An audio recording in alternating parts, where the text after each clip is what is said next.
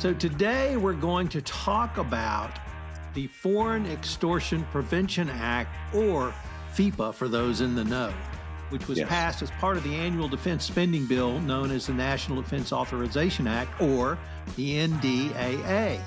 So, Matt, what does FEPA do, or what hole does it plug that's been around since the passage of the FCPA? This is Tom Fox. In this episode, Matt and I take a deep dive into the recently enacted Foreign Extortion Prevention Act, or FEPA. This fills a gaping hole in the FCPA, which criminalized the payment of a bribe. Well, now we have criminalized the receipt or demand of a bribe. It brings the United States into the 2020s and anti bribery and anti corruption. We take a deep dive to figure out what it all means, what it means for compliance professionals, and what it may mean from the DOJ.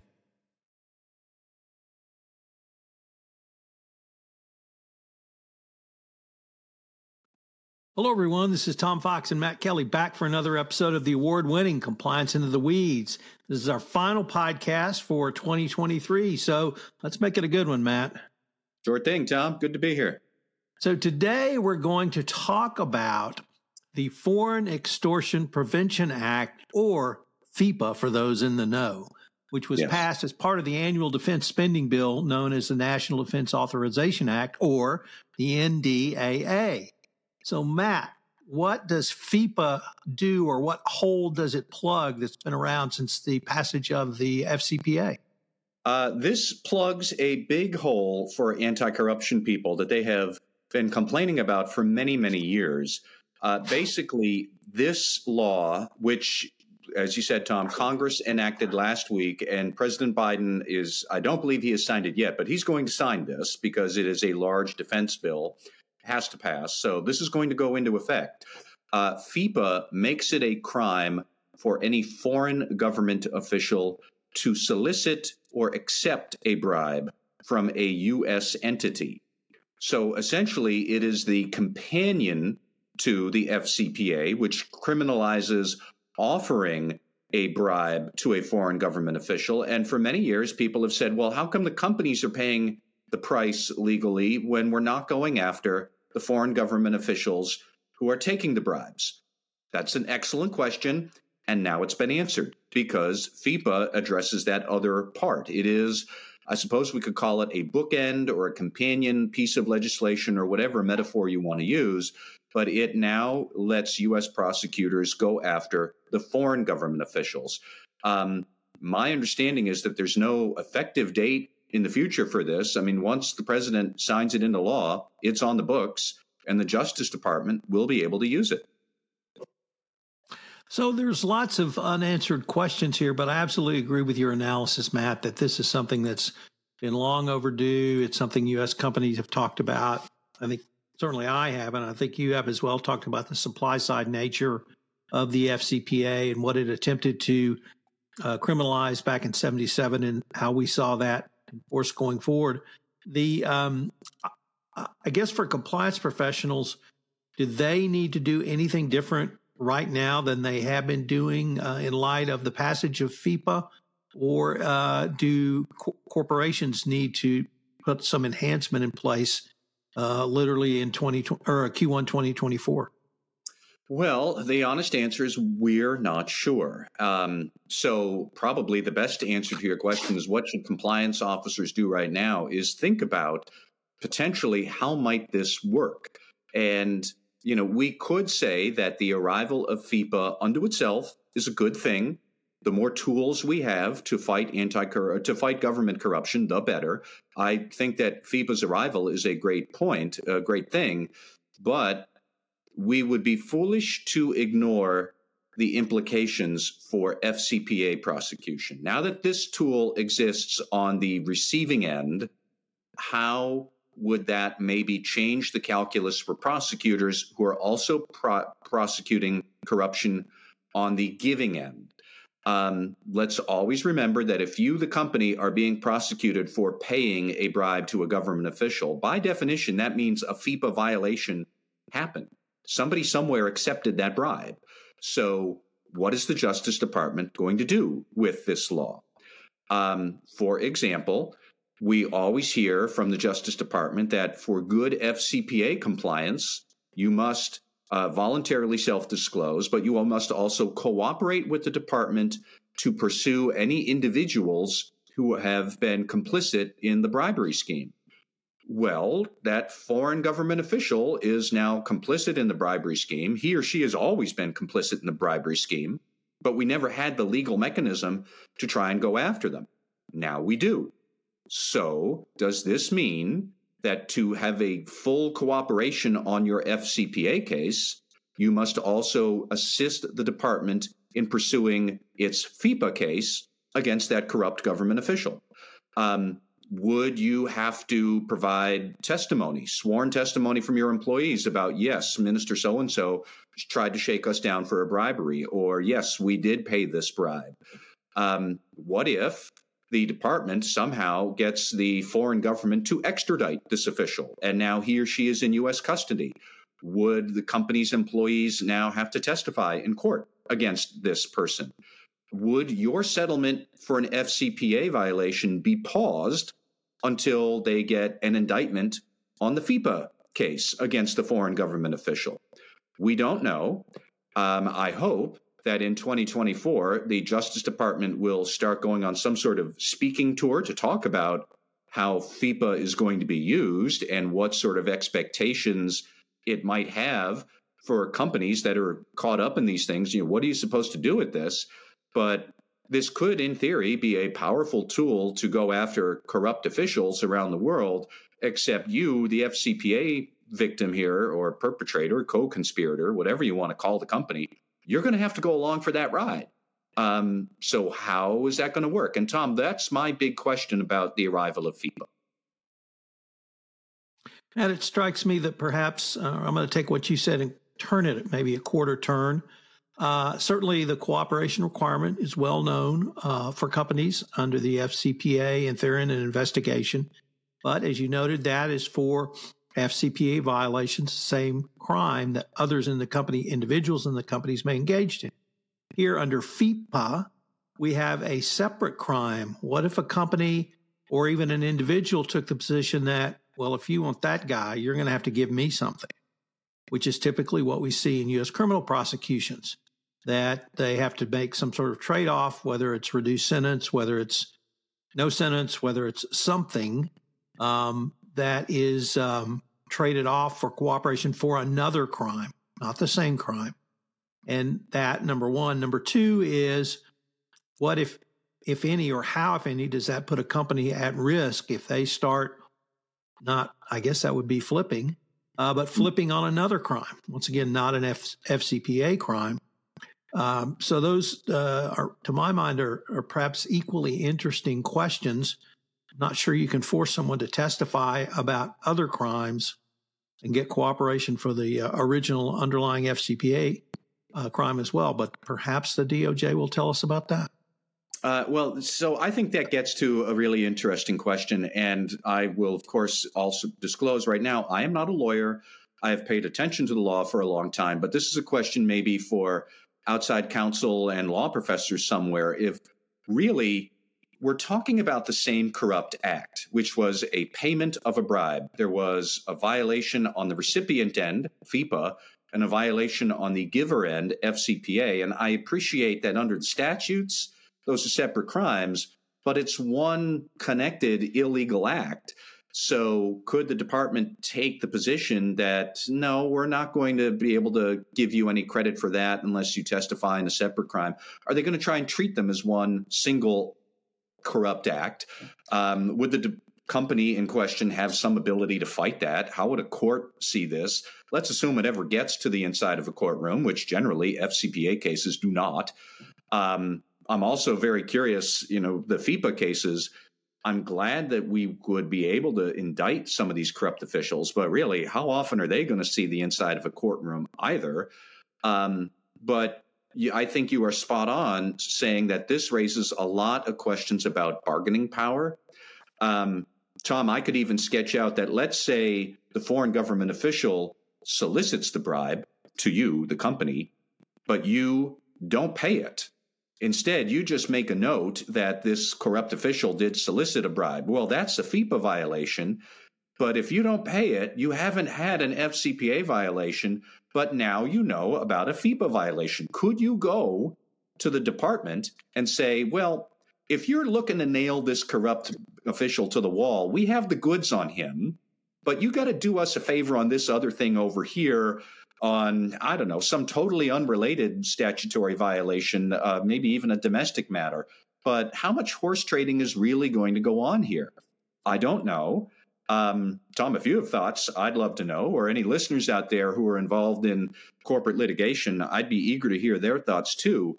But I think that we are going to have a a body of work is going to come about in 2024 and beyond as we see how these two companion laws how they're going to fit together and how various players in these courtroom dramas like how are they going to be able to move and what can they get away with to further their own interests? And i, I don't know.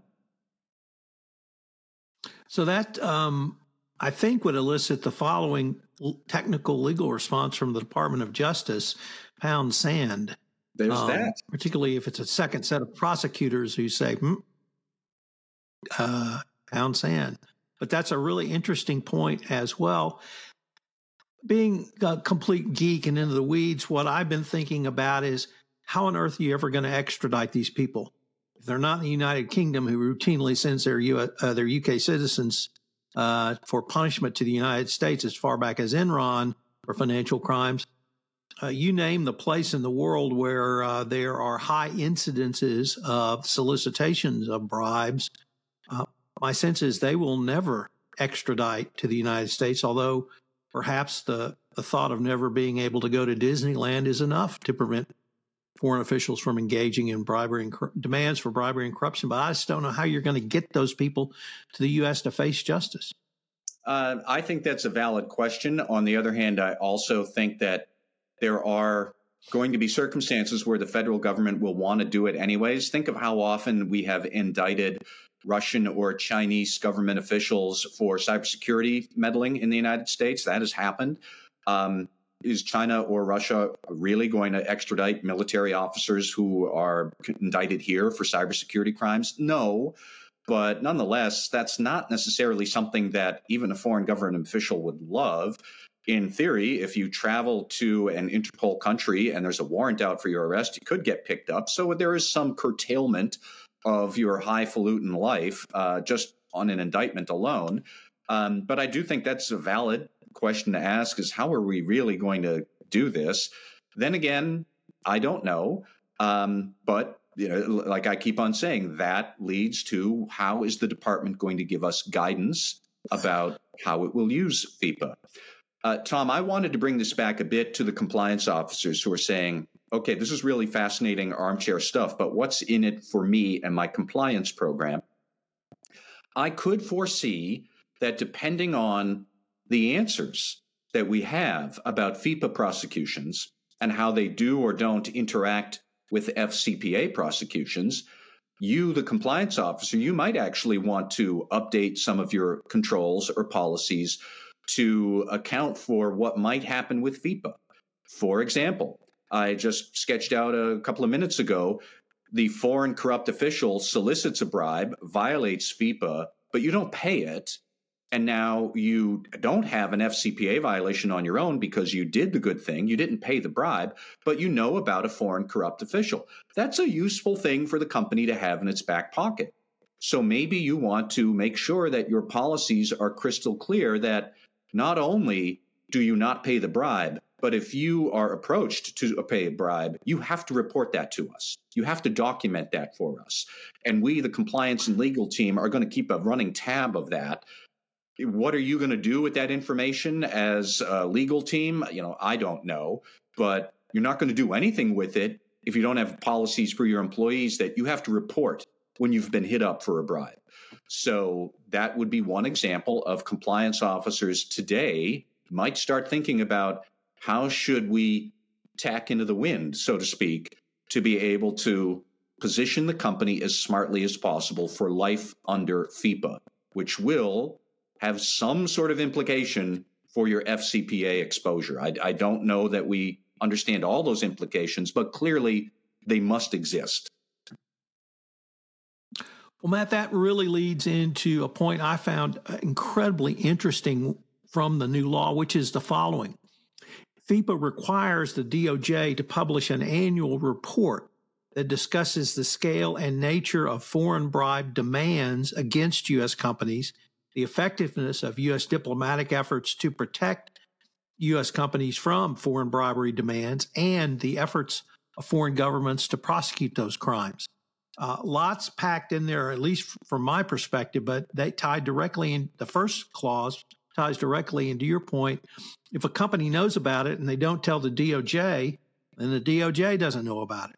So are you going to now be required, either formally or informally, to make these reports so the Department of Justice can publish their annual report? And then the other part is what's going to be the impact of this name and shame list? Are foreign governments going to try to lobby to stay off of it? Uh, this is not Russian oligarchs who have zero influence. This may be places that have large energy stores that U.S. companies want to get to. And what's that going to mean, uh, both for U.S. companies and for State Department foreign relations going forward? Uh, so I think those are all excellent points that we also need to consider. Um, what about if these reports, as they come out over time, will that help other groups such as Transparency International shape the uh, those corruption perception indexes that come out every year, which we are supposed to look at as good compliance doobies and help us set our risk-based approach to business around the world and we're trying to figure out what are high-risk jurisdictions. Well, if the government is now going to come out with its own annual analysis of how corrupt some of its trade partners are, again, what are we supposed to do with that information? We can't unknow it. We can't pretend it doesn't exist. Will you be expected to factor that sort of information into your risk based approach to your global anti corruption program? Um, so I think that there's a lot here. And Tom, I have to admit that I knew this law had been percolating for a while. I didn't realize until last week that it had been snuck into the defense bill and was going to become law.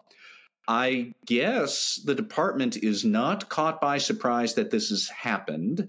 And I am assuming that the deputy attorney general or the head of the criminal division or other spokesman for DOJ will start giving just insights, giving us speeches, giving us guidance about how are they going to use this because we do have an interest as compliance professionals in seeing what is the department going to do with this tool and then what would that mean for all the other tools it's already been using against us companies under FCPA? Um, so I think that'll be one of the big things that we'll have to look for in 2024. Acting Assistant Attorney General Nicole Argent- Argentieri, we are talking to you. We need you to come out and tell us about this. But you buried in there, Matt, something I wanted to maybe conclude with which is not very often on compliance into the weeds do we uh, either salute or shout out or even applaud the U.S. Congress. But I want to do that this time because you're absolutely right. This issue has been percolating probably as long as you and I have been playing in the compliance space. Lots of proposals. Uh, I, like you, heard about it last week, although TI and others, I think, have been lobbying for this uh, very aggressively. And we're able to get this in this bill. And I also agree with your analysis that uh, the DOJ must have known that this was in the bill. I would assume that's something they routinely look at. Um, and I think that uh, they view this as a positive for their efforts as well. So I just want to say, at least as to getting this in the 2023 NDA, uh, ND, NDAA, thank you and well done, Congress. Uh, as much as I am astonished to admit it, Tom, I agree with you that we should thank Congress and I suppose in other news, hell freezes over. But um, here we are. Well, the Astros won the World Series twice in my lifetime, so I think those events all converged, um, even if it took a while for them to happen. Matt, as uh, we close uh, this episode and this year, I just wanted to uh, tell all our listeners thank you. We've gotten some incredible feedback. I know a lot of people have enjoyed the podcast and gotten a lot out of it. I've enjoyed uh, bringing it to our listeners. I've loved working with you, Matt. It's a ton of fun. So I can't wait to see what 2024 brings us. Do you have any last thoughts? No, just uh, the same, Tom. It's always good to hear from the listeners that we are appreciated, and uh, we'll keep doing it as long as we can. So I guess we will see everybody in 2024.